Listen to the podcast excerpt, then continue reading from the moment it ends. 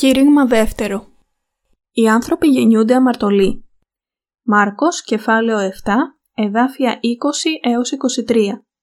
Έλεγε δε ότι το εξερχόμενον εκ του ανθρώπου εκείνο μολύνει τον άνθρωπο. Διότι έσωθεν εκ της καρδίας των ανθρώπων εξέρχονται οι διαλογισμοί οι κακοί, μοιχείε, πορνίε, φόνοι, κλοπέ, πλεονεξίε, πονηρίε, δόλους, ασέλγια, βλέμμα πονηρών, βλασφημία, υπερηφάνεια, αφροσύνη. Πάντα τα αυτά τα πονηρά έσωθεν εξέρχονται και μολύνουσι τον άνθρωπο. Οι άνθρωποι είναι μπερδεμένοι και ζουν κάτω από τις αυταπάτες τους.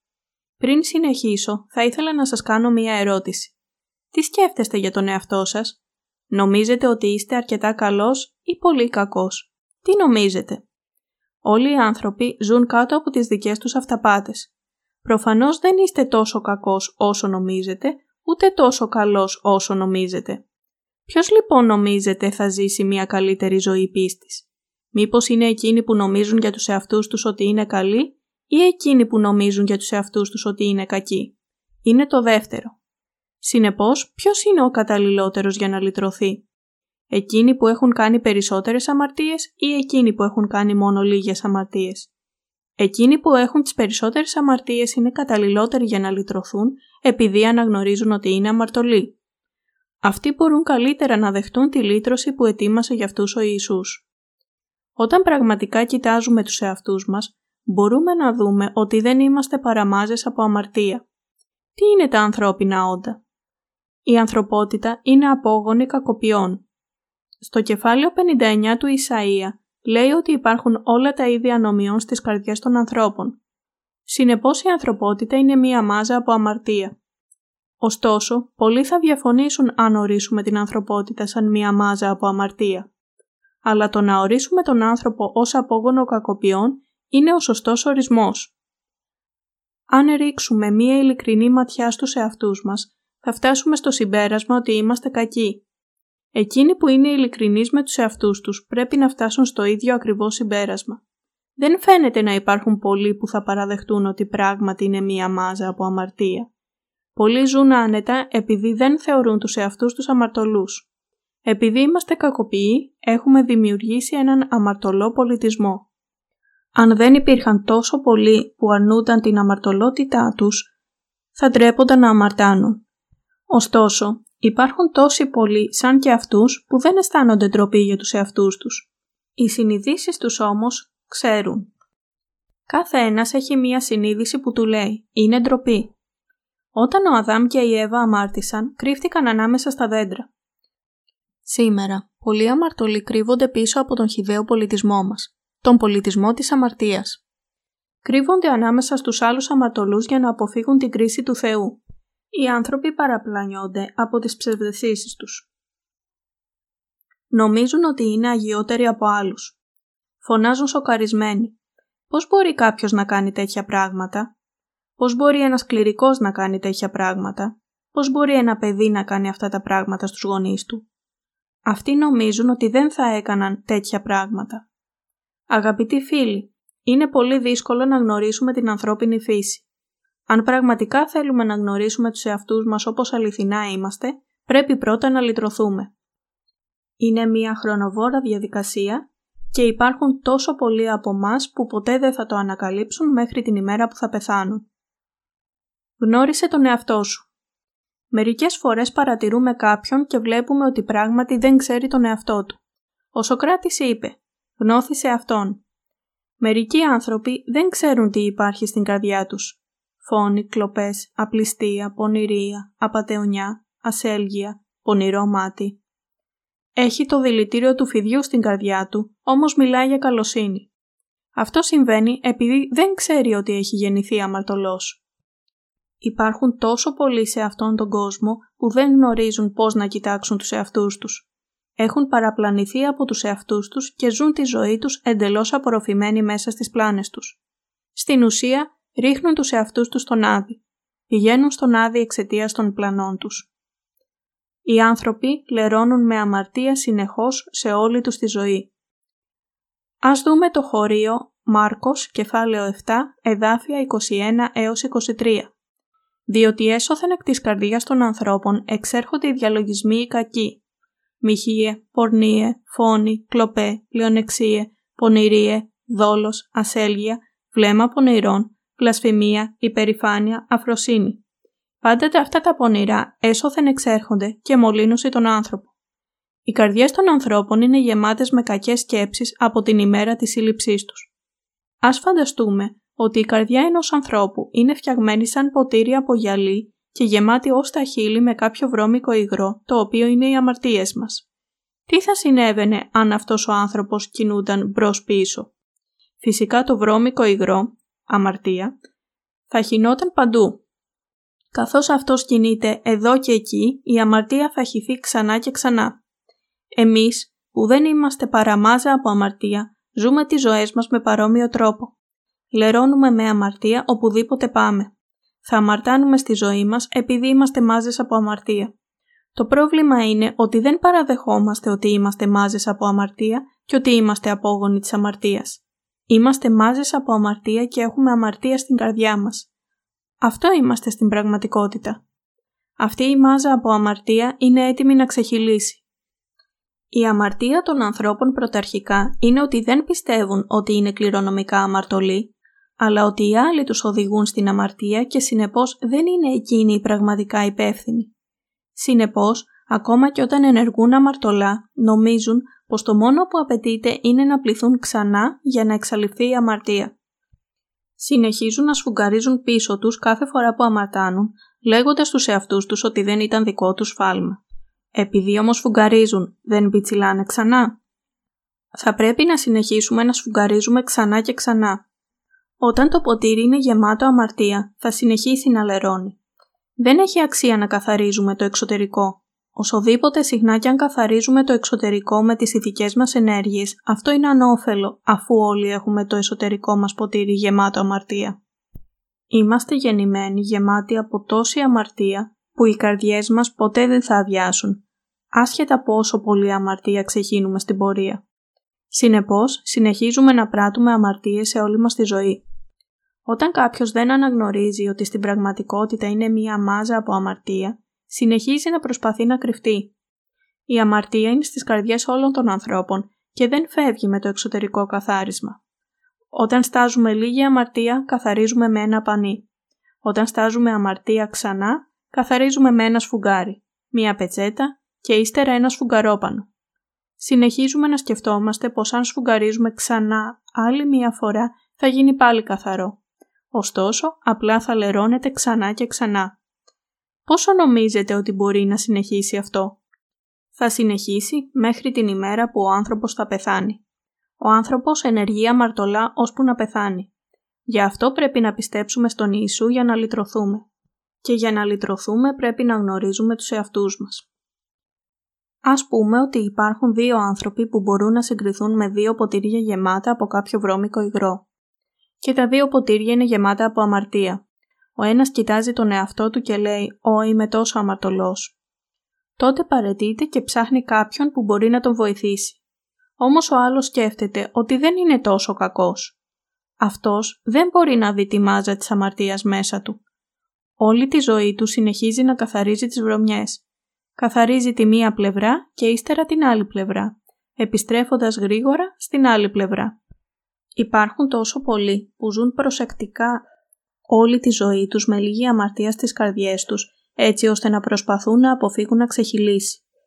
Αφού όμως εξακολουθούν να έχουν αμαρτία στην καρδιά τους, τι ωφελεί αυτό; Το να είναι προσεκτικοί δεν τους οδηγεί πιο κοντά στον ουρανό. Το να είσαι προσεκτικός σε βάζει στο δρόμο για τον Άδη. Αγαπητοί φίλοι, το να είστε προσεκτικοί μόνο σας οδηγεί στον άδει. Όταν οι άνθρωποι είναι προσεκτικοί, οι αμαρτίες τους μπορεί να μην λερώνουν τόσο πολύ, αλλά αυτοί εξακολουθούν να είναι καλυμμένοι αμαρτωλοί. Τι υπάρχει στην καρδιά της ανθρωπότητας; Αμαρτία; Ανηθικότητα; Ναι. Κακές σκέψεις; Ναι. Υπάρχει κλεψιά; Ναι. Υπεροψία; Ναι. Ξέρουμε ότι είμαστε μάζες από αμαρτία όταν βλέπουμε τους εαυτούς μας να πράττουν αμαρτωλά και πονηρά χωρίς να έχουμε διδαχθεί να το κάνουμε αυτό. Μπορεί να μην είναι τόσο προφανές όταν είμαστε νέοι, αλλά τι γίνεται όταν μεγαλώνουμε σε ηλικία; Καθώς πηγαίνουμε στο γυμνάσιο, στο κολέγιο και παραπάνω, φτάνουμε να αναγνωρίσουμε ότι αυτό που έχουμε μέσα μας είναι αμαρτία. Δεν είναι αυτό αλήθεια; Σε αυτό το σημείο είναι πιο αδύνατο να κρυφτούμε. Σωστά. Συνεχίζουμε να λερώνουμε. Τότε μετανιώνουμε. Δεν έπρεπε να το κάνω. Ωστόσο, βρίσκουμε ότι είναι αδύνατο να αλλάξουμε αληθινά. Γιατί συμβαίνει αυτό; Επειδή καθένας από εμάς έχει γεννηθεί μία μάζα από αμαρτία. Δεν γινόμαστε καθαροί απλά με το να προσέχουμε. Εκείνο που χρειάζεται να μάθουμε προκειμένου να λυτρωθούμε πλήρως είναι ότι είμαστε γεννημένοι μία μάζα από αμαρτία. Μόνο αμαρτωλοί που με τη χάρη αποδέχονται την απολύτρωση που ετοίμασε ο Ιησούς μπορούν να σωθούν. Εκείνοι που σκέφτονται «δεν έχω κάνει πολλά κακά και δεν έχω αμαρτήσει πάρα πολύ», δεν πιστεύουν ότι ο Ιησούς αφαίρεσε τις αμαρτίες τους και ότι θα πάνε στον Άδη. Πρέπει να μάθουμε ότι έχουμε αυτή τη μάζα από αμαρτία μέσα μας. Όλοι έχουμε γεννηθεί με αυτήν. Αν κάποιος από εσάς σκεφτεί «δεν έχω κάνει πολύ κακό», αν μόνο μπορούσα να λυτρωθώ για αυτή τη λίγη αμαρτία, θα μπορούσατε έτσι να ελευθερωθείτε από την αμαρτία. Αυτό δεν μπορεί ποτέ να γίνει. Μπορεί να λυτρωθεί εκείνος που γνωρίζει τον εαυτό του όταν είναι μία μάζα από αμαρτία. Αληθινά πιστεύει ότι ο Ιησούς αφαίρεσε όλες τις αμαρτίες όταν βαφτίστηκε στον Ιορδάνη ποταμό και ότι τον απελευθέρωσε από τις αμαρτίες όταν εκείνος πέθανε για αυτές. Είτε είμαστε λυτρωμένοι είτε όχι, όλοι ζούμε μέσα σε μία αυταπάτη. Είμαστε μάζες από αμαρτία. Αυτό είμαστε στην πραγματικότητα. Και μπορούμε να λυτρωθούμε μόνο αν πιστέψουμε ότι ο Ιησούς αφαίρεσε όλες μας τις αμαρτίες. Ο Θεός δεν λυτρώνει εκείνους που έχουν λίγες αμαρτίες. Ο Θεός δεν λυτρώνει εκείνους που έχουν μόνο λίγη αμαρτία. Ο Θεός ούτε καν ρίχνει ματιά σε εκείνους που λένε «Θεέ, έχω αυτές τις λίγες αμαρτίες». Εκείνοι στους οποίους βλέπει είναι όσοι λένε «Θεέ, είμαι μία μάζα από αμαρτία». Κατευθύνομαι στον Άδη. Παρακαλώ σώσε με. Οι ολοκληρωτικά αμαρτωλοί που λένε «Θεέ, θα σωθώ μόνο αν με σώσεις εσύ», δεν μπορώ να προσευχηθώ άλλο πια με μετάνοια επειδή πάλι θα αμαρτήσω. Παρακαλώ σώσε με. Ο Θεός σώζει εκείνους που εξαρτώνται εντελώς από Αυτόν. Προσπάθησα και εγώ επίσης να προσεύχομαι καθημερινά την προσευχή της μετάνοιας, αλλά οι προσευχές της μετάνοιας ποτέ δεν ελευθερώνουν από την αμαρτία. Θεέ, παρακαλώ λυπήσουμε και σώσε με από την αμαρτία. Εκείνοι που πιστεύουν έτσι θα σωθούν. Πιστεύουν στη λύτρωση του Θεού, στο βάπτισμα του Ιησού από τον Ιωάννη του Βαπτιστή. Αυτοί θα σωθούν. Ο Θεός ελευθερώνει μόνο εκείνους που ξέρουν τους εαυτούς τους ότι είναι μάζες από αμαρτία, το γέννημα της αμαρτίας. Εκείνοι που λένε «Έχω κάνει μόνο αυτή τη μικρή αμαρτία, παρακαλώ συγχώρεσέ με για αυτήν», εξακολουθούν να είναι αμαρτωλοί και ο Θεός δεν μπορεί να τους σώσει. Ο Θεός σώζει μόνο εκείνους που ξέρουν για τους εαυτούς τους ότι είναι εντελώς μάζες από αμαρτία. Στον Ισαΐα κεφάλαιο 59, εδάφια 1 έως 2, είναι γραμμένο «Ιδού, η χείρ του Κυρίου δεν εσμικρύνθη, ώστε να μην δύναται να σώσει. Ουδέ το οτίο αυτού ευάρινε, ώστε να μην δύναται να ακούσει. Αλλά οι ανομίες σας έβαλαν χωρίσματα μεταξύ ημών και του Θεού ημών, και οι αμαρτίες σας έκρυψαν το πρόσωπον αυτού από σας για να μην ακούει. Επειδή έχουμε γεννηθεί μία μάζα από αμαρτία, ο Θεός δεν μπορεί να μας κοιτάξει στοργικά. Αυτό δεν συμβαίνει επειδή έχει κοντίνει το χέρι του ή το αυτί του έχει βαρύνει ώστε να μην μπορεί να ακούει όταν ζητάμε τη συγχώρεσή του. Ο Θεός μας λέει «Εάν ομοίες σας έβαλον χωρίσματα μεταξύ ημών και του Θεού ημών και οι αμαρτίες σας έκρυψαν το πρόσωπο αυτού από σας για να μην ακούει». Επειδή έχουμε τόσες πολλές αμαρτίες στις καρδιές μας, δεν μπορούμε να μπούμε στον ουρανό ακόμα κι αν η πόρτα ήταν πλατιά ανοιχτή. Αν εμείς που είμαστε μία μάζα από αμαρτία ζητάμε συγχώρεση κάθε φορά που αμαρτάνουμε, ο Θεός θα έπρεπε να θυσιάζει ξανά και ξανά τον Υιό Του. Ο Θεός δεν θέλει να το κάνει αυτό. Γι' αυτό λέει «Μην έρχεστε σε εμένα κάθε μέρα με τις αμαρτίες σας. Σας έστειλα τον Υιό μου για να σας ελευθερώσει από τις αμαρτίες σας. Το μόνο που έχετε να κάνετε είναι να καταλάβετε ότι Εκείνος πήρε τις αμαρτίες σας και να δείτε αν αυτό είναι αλήθεια τότε πιστέψτε στο Ευαγγέλιο της λύτρωσης για να σωθείτε. Αυτή είναι η υπέρτατη αγάπη που έχω για σας, τα δημιουργήματά μου. Αυτό είναι που μας λέει. Πιστέψτε στον Υιό μου και λυτρωθείτε. Εγώ, ο Θεός σας, έστειλα τον Υιό μου για να σας εξηλαιώσει από όλες τις αμαρτίες και τις ανομίες σας. Πιστέψτε στον Υιό μου και θα σωθείτε. Εκείνοι που δεν ξέρουν τους εαυτούς τους ότι είναι μάζες από αμαρτία, ζητάνε μόνο τη συγχώρεσή του για τις μικρές τους αμαρτίες. Έρχονται ενώπιον του χωρίς να ξέρουν τον τρομερό όγκο και βάρος των αμαρτιών του και προσεύχονται. Παρακαλώ συγχώρεσε αυτή τη μικρή αμαρτία. Δεν θα το ξανακάνω. Επίσης προσπαθούν να τον παραπλανήσουν. Δεν αμαρτάνουμε μία φορά, αλλά το κάνουμε συνεχώς μέχρι να πεθάνουμε. Θα έπρεπε να συνεχίσουμε να ζητάμε συγχώρεση μέχρι την τελευταία ημέρα της ζωής μας. Το να συγχωρεθούμε για μία μικρή αμαρτία δεν μπορεί να λύσει τίποτα, επειδή κάνουμε αμαρτίες κάθε μέρα στη ζωή μας μέχρι να πεθάνουμε. Γι' αυτό ο μόνος τρόπος για να ελευθερωθούμε από την αμαρτία είναι να μεταβιβάσουμε όλες τις αμαρτίες μας στον Ιησού. Η βίβλος καταγράφει τις αμαρτίες των ανθρώπων.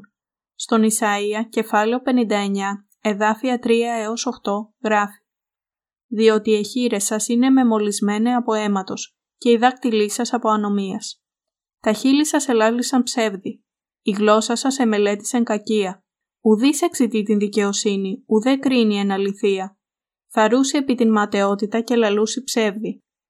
Συλλαμβάνουσιν κακία και γενώσει ανομίαν. Βασιλίσκου ο άεπο άζωσιν και εις τον αράχνης υφαίνουσιν.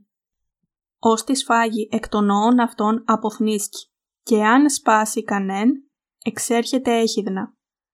Τα πανιά αυτών δεν θέλουσι χρησιμεύει εις ενδύματα, ουδέ θέλουσι ενδυθεί από τον έργον αυτών. Τα έργα αυτών είναι έργα ανομίας και το έργο της βίας είναι εν τεσχερσίν αυτών. Οι πόδες αυτών τρέχουσι προς τον κακόν και σπέβδουσι να χύσωσιν αίμα αθώων. Οι διαλογισμοί αυτών είναι διαλογισμοί ανομίας. Ερήμωσης και καταστροφή είναι εν τεσοδείς αυτών. Την οδόν της ειρήνης δεν γνωρίζουσι και δεν είναι κρίση στα βήματα αυτών. Αυτοί σε αυτούς διέστρεψαν τα σοδούς αυτών. Πάσο περιπατών εν αυτές δεν γνωρίζει ειρήνη.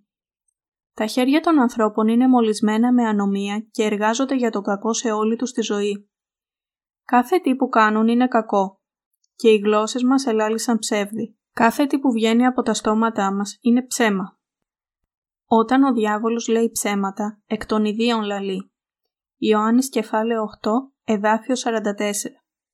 Εκείνοι που δεν είναι αναγεννημένοι, τους αρέσει να λένε «Σου λέω την αλήθεια, αλήθεια στο λέω, ό,τι σου λέω είναι αλήθεια». Ωστόσο, κάθε τι που λένε είναι όλα ψέματα. Είναι όπως ακριβώς έχει γραφτεί. Όταν ο διάβολος λέει ψέματα, εκ των ιδίων λαλεί. Οι άνθρωποι εμπιστεύονται σε κούφια λόγια και λένε ψέματα.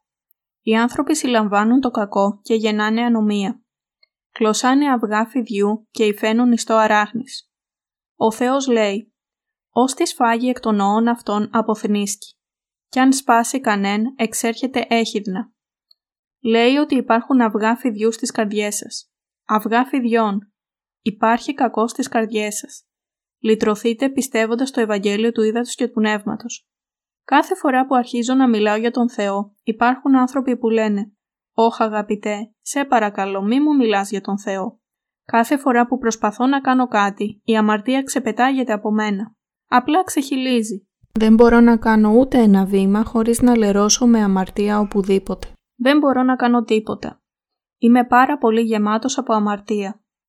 Γι' αυτό ούτε να μου μιλάς για τον Θεό. Αυτός ο άνθρωπος ξέρει με βεβαιότητα ότι είναι πράγματι μία μάζα από αμαρτία, αλλά δεν γνωρίζει το Ευαγγέλιο που μπορεί να τον σώσει. Εκείνοι που γνωρίζουν για τους εαυτούς τους ότι είναι μάζες από αμαρτία, είναι αυτοί που μπορούν να σωθούν. Στην πραγματικότητα, καθένας είναι ακριβώς έτσι. Καθένας λερώνει με αμαρτία συνεχώς οπουδήποτε πάει. Απλά ξεχυλίζει επειδή όλοι οι άνθρωποι είναι μάζες από αμαρτία. Ο τρόπος που μπορεί να σωθεί κάποιος σαν κι αυτόν είναι μέσω της δύναμης του Θεού. Δεν είναι απλά καταπληκτικό. Εκείνοι που λερώνουν με αμαρτία οπουδήποτε, είτε είναι ενθουσιασμένοι, ευτυχισμένοι ή ακόμα και άνετοι, μπορούν να σωθούν μόνο μέσω του Κυρίου μας Ιησού. Ο Ιησούς ήρθε για να σώσει αυτούς τους ανθρώπους. Έχει εξηλαιώσει εντελώς τις αμαρτίες σου. Αναγνώρισε τον εαυτό σου ότι είσαι μία μάζα από αμαρτία και σώσου.